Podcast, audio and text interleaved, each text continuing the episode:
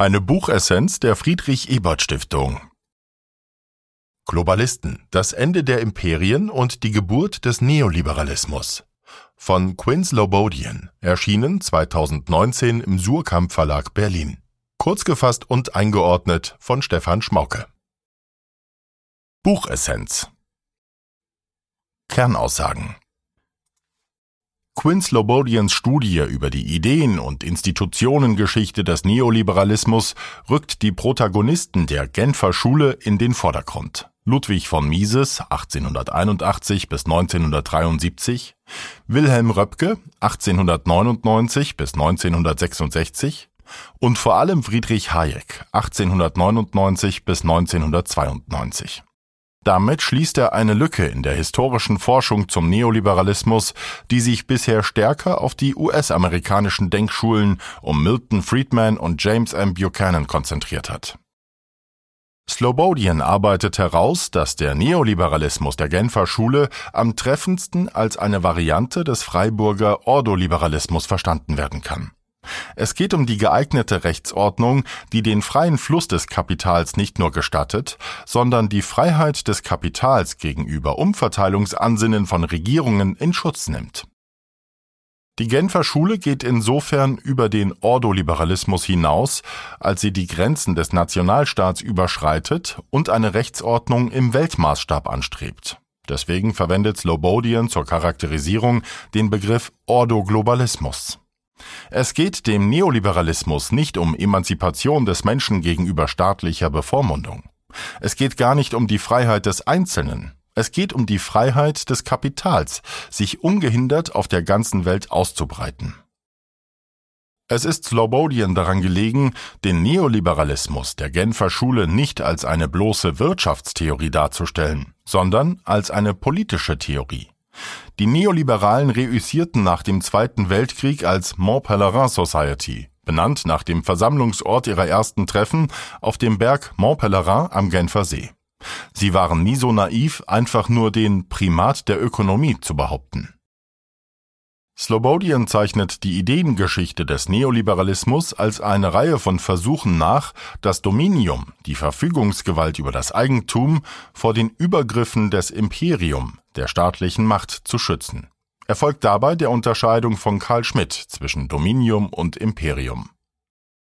Das Engagement der Neoliberalen war von Anfang an auf zwei Aspekte gerichtet. Einerseits auf Theoriebildung und Hochschullehre, also auf die Bildung einer Schülerschaft, andererseits auf die Übernahme von Funktionen in internationalen Institutionen. Dementsprechend lernen wir aus Lobodians Studie nicht nur, wie sich die neoliberale Ideologie ausformte, sondern auch, wie Institutionen, etwa die Europäische Wirtschaftsgemeinschaft EWG und die World Trade Organization WTO, von Mitgliedern der Mont Pelerin Society bzw. ihren Schülern beeinflusst wurden. Einordnung aus Sicht der sozialen Demokratie ein an der sozialen Demokratie orientiertes politisches Denken kann in ganz grundsätzlicher Weise von Slobodians Studie profitieren. Es stellt sich nämlich heraus, dass es sich beim Neoliberalismus, zumindest in der hier in den Fokus gestellten europäischen Variante, um den exakten Gegenentwurf zur sozialen Demokratie handelt. Die Theoriebildung des Neoliberalismus stellt sich dar als permanenter Abwehrkampf gegen die vermeintlichen Anmaßungen gewerkschaftlicher Interessenvertretungen, gemeinwohlorientierter Regierungsprogramme, gegen die Dekolonisierung des globalen Südens, gegen die Forderungen nach staatlichen Regulierungen der Finanzmärkte, kurz gegen alle Formen einer auf sozialen Ausgleich bedachten Politik. Und wegen der neoliberalen Einflüsse auf europäische und globale Institutionen erlaubt die Lektüre von Slobodians Buch auch eine differenziertere Auseinandersetzung mit pauschalen Vorwürfen etwa in Richtung EU, sie sei nichts weiter als ein supranationaler Agent des Neoliberalismus. Buchautor Quinn Slobodian, geboren 1978 in Edmonton, Kanada, ist Historiker und Associate Professor am Department of History des Wellesley College, Massachusetts. Slobodian ist 2019 für sein Buch Globalists mit dem von der American Historical Association AHA verliehenen George Louis Beer Prize ausgezeichnet worden. Buchinhalt Die Wiener Anfänge nach dem Ersten Weltkrieg Die Initialerfahrung der europäischen Neoliberalen war der Zusammenbruch des Habsburger Reiches nach dem Ersten Weltkrieg. Deswegen beginnt die Darstellung der europäischen Geschichte der Neoliberalen auch nicht 1947 am Genfer See mit der Gründungsversammlung der Mont Pelerin Society, sondern in den 1920er Jahren im Wiener Stubenring in der österreichischen Handels- und Gewerbekammer. Dort war Ludwig Mises seit 1918 Sekretär und Regierungsberater. Sein Anliegen war es, der österreichischen Wirtschaft, die nach der Auflösung des Reiches nicht mehr autark war, Anschluss an den internationalen Wettbewerb zu verschaffen.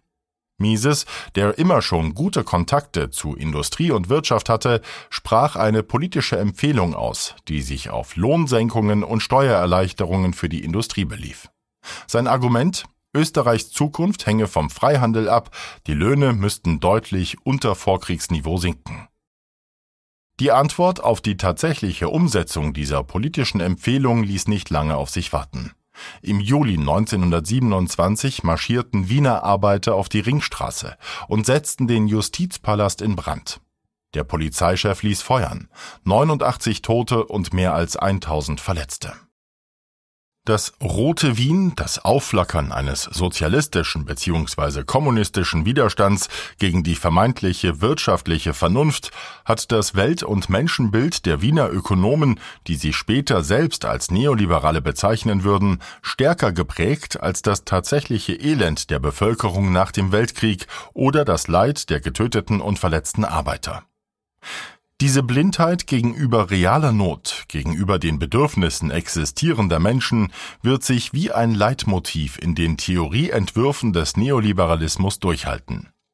Weshalb man an dieser Stelle schon die Frage stellen darf, ob die politische Theorie des Neoliberalismus überhaupt einen Begriff des Politischen hat, der über die Manipulation von Menschen zur Durchsetzung bestimmter Interessen hinausgeht. Hayek gründete mit Mises Hilfe das Österreichische Institut für Konjunkturforschung, dessen Personal nur aus ihm selbst und einer Sekretärin bestand.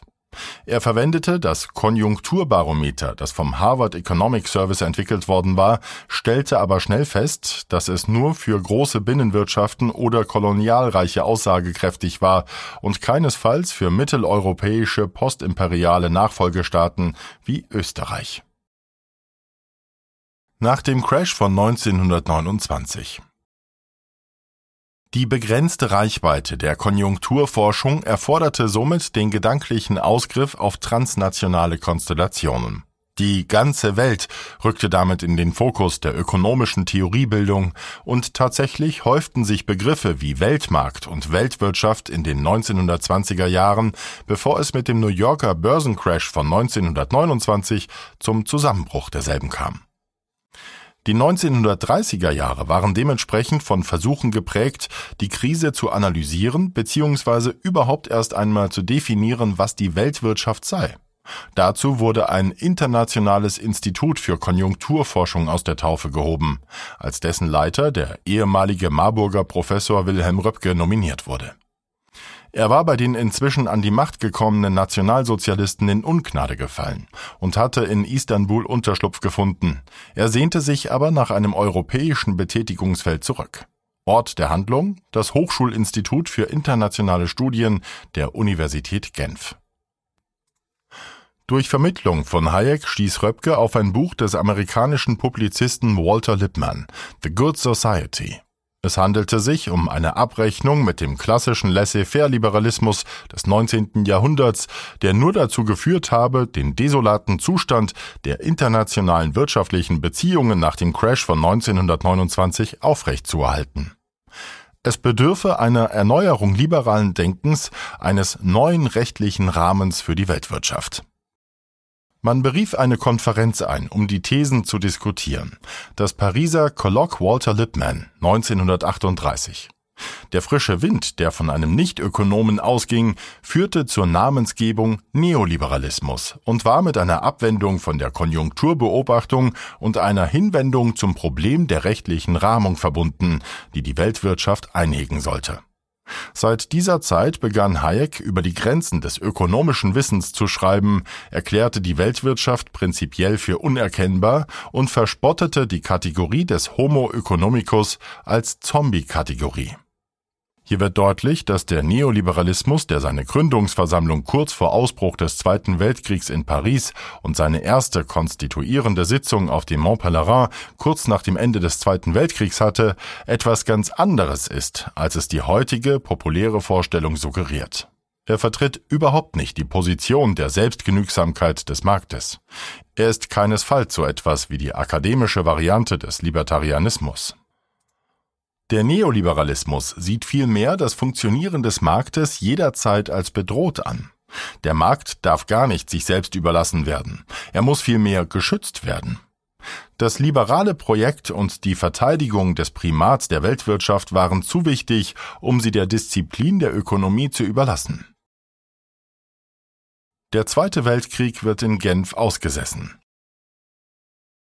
Die These von der Schutzbedürftigkeit des Marktes, die Forderung nach einer Ummantelung des weltweiten freien Geldflusses durch internationale Gesetze, geht allerdings mit einer kruden politischen Indifferenz einher. Die Neoliberalen lehnten den Nationalsozialismus ab aber nicht, weil sie von den Nazis persönlich bedroht waren. Mises war Jude, Röpke hatte die NSDAP eine besitzfeindliche, gewalttätige, revolutionäre Organisation genannt, weshalb Genf zu ihrem Zufluchtsort wurde. Der Hauptgrund für die Ablehnung des Nationalsozialismus war auch nicht dessen intrinsische Menschenfeindlichkeit, sondern der Umstand, dass es sich in wirtschaftspolitischer Hinsicht um eine Planwirtschaft handelte. Die Neoliberalen werteten es als Fehler, dass der Staat der Illusion der Kontrolle unterlag und dem Irrglauben folgte, die Anwendung wissenschaftlicher Erkenntnisse könne die Volkswirtschaft für eine intelligente Autorität durchschaubar machen. Diesen Fehler teilte in ihren Augen Hitlers neue Ordnung mit Stalins Fünfjahresplan und Roosevelts New Deal. Ihre Aversion gegen jegliche Wirtschaftsplanung machte den Neoliberalen blind gegenüber dem Unterschied zwischen Demokratien und totalitären Regimen. Nach dem Zweiten Weltkrieg gründete sich die Mont Pelerin Society und verfolgte konsequent eine Doppelstrategie. Den Kampf um die Diskurshoheit sowie die Infiltration supranationaler Institutionen. Das verdeutlichen zwei Beispiele die Kaperung des Menschenrechtsdiskurses und die Gestaltung der römischen Verträge. Zu den Menschenrechten. Die Neoliberalen setzten Roosevelts vier Freiheitsrechten Redefreiheit, Religionsfreiheit, Freiheit von Furcht und Freiheit von Not die vier Rechte auf Freizügigkeit von Kapital, Gütern, Dienstleistungen und Arbeitskräften entgegen.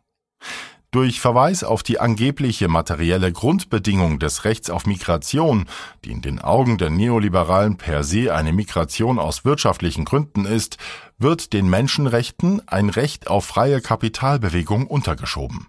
Slobodian spricht sehr deutlich von einem Menschenrecht auf Kapitalflucht. Die Neoliberalen kämpften nicht für das Recht zu besitzen und zu bleiben, sondern für das Recht zu verkaufen und zu gehen. Zu den römischen Verträgen Ludwig Erhard, der Vater des Wirtschaftswunders, war ein Mitglied der Mont Pelerin Society.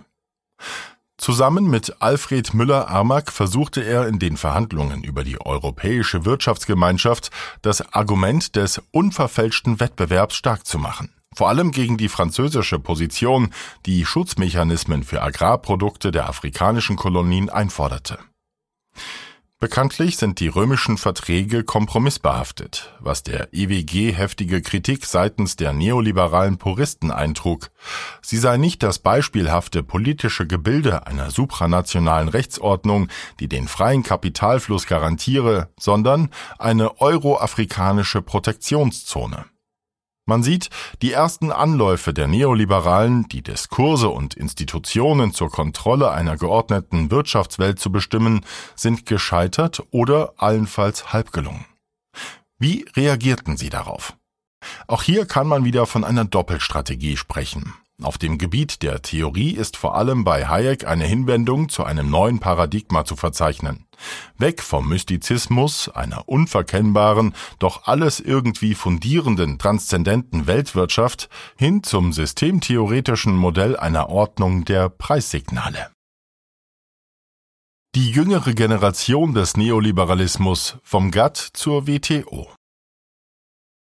Auf dem politisch-institutionellen Sektor zeichnete sich mit einer jüngeren Generation Neoliberaler eine zunehmende Konzentration auf das internationale Wirtschaftsrecht ab.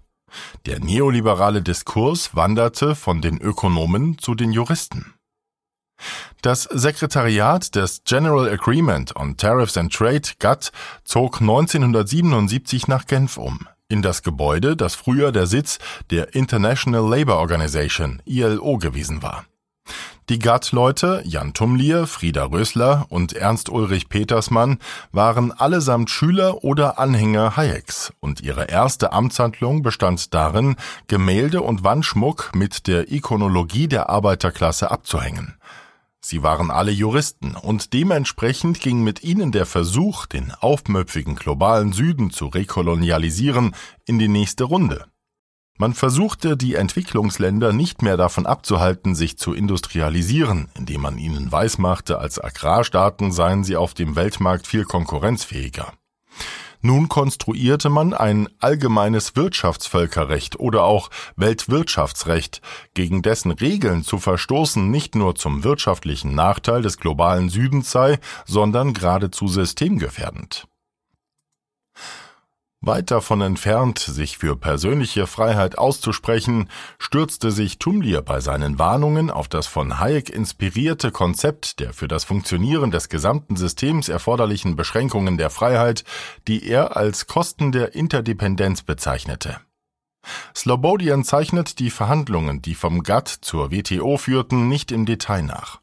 Worauf es ihm ankommt, ist weniger die Einschätzung der WTO als machtpolitisches Werkzeug der USA, sondern vielmehr der intellektuelle Input aus Genf.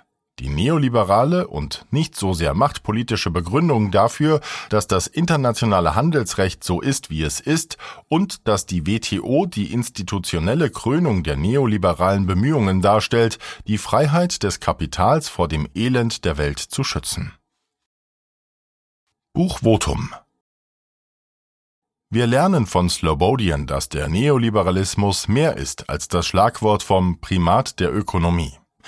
Er ist der Versuch, den Primat sowohl theoretisch zu begründen, als auch ihn institutionell durchzusetzen. Wer sich substanziell mit neoliberalen Argumenten auseinandersetzen möchte, findet in Slobodians Buch, das die zu Unrecht vernachlässigte Genfer Schule des Neoliberalismus in den Mittelpunkt rückt, eine reiche Quelle.